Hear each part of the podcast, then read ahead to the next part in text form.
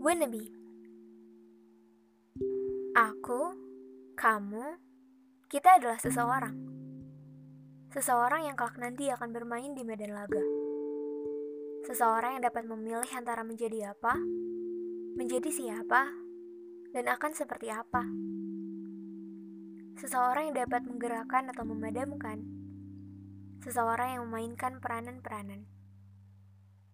Menjadi tokoh utama dalam kisah kita sendiri, sutradara sekaligus pemain utama dalam waktu bersamaan. Hidup juga adalah tentang berdiri di ambang pilihan-pilihan, pilihan untuk menjadi pecundang atau pemenang, pilihan untuk menjadi individu terjajah atau merdeka, pilihan untuk bermain atau dipermainkan, pilihan untuk lima tahun, sepuluh tahun, dan lima belas tahun kalau kesampaian. Tentang negara ini, juga tentang bumi, sudah berada di pundak siapa ya? Inginnya sih bisa seperti judul bukunya Ahmad Rifai Rifan, sekali berarti, lalu ya mati. Minimal ditanya kayak kalau gak ada kemana, gak diem-diem baik. Seakan ada atau gak adanya kita di dunia, gak ngaruh apa-apa. Ada ya syukur, nggak ada ya, nggak rugi-rugi amat. Sedih banget nggak sih kalau hidupnya kayak gitu doang? Iya sih, meskipun nggak ngerugiin orang lain juga kan ya.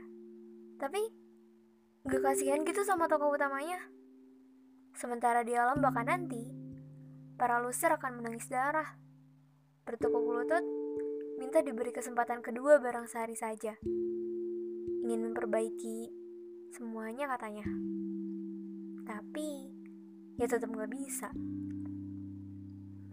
Kata dosen begini, barangkali kita harus belajar dari pohon pisang. Meski ditebang berkali-kali, ia akan tumbuh lagi, tumbuh lagi. Baru mati kapan? Baru mati ya setelah berbuah.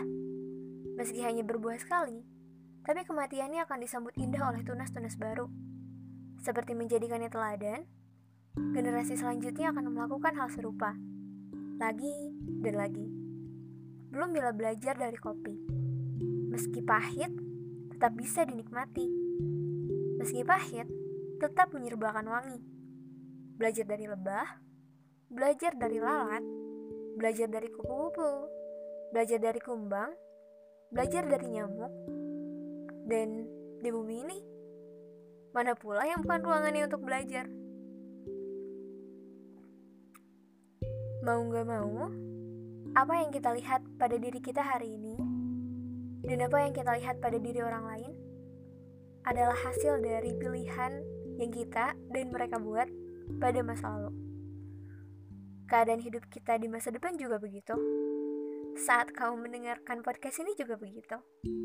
Masing-masing kita sedang menulis sejarah hidup dalam kertas putih kosong.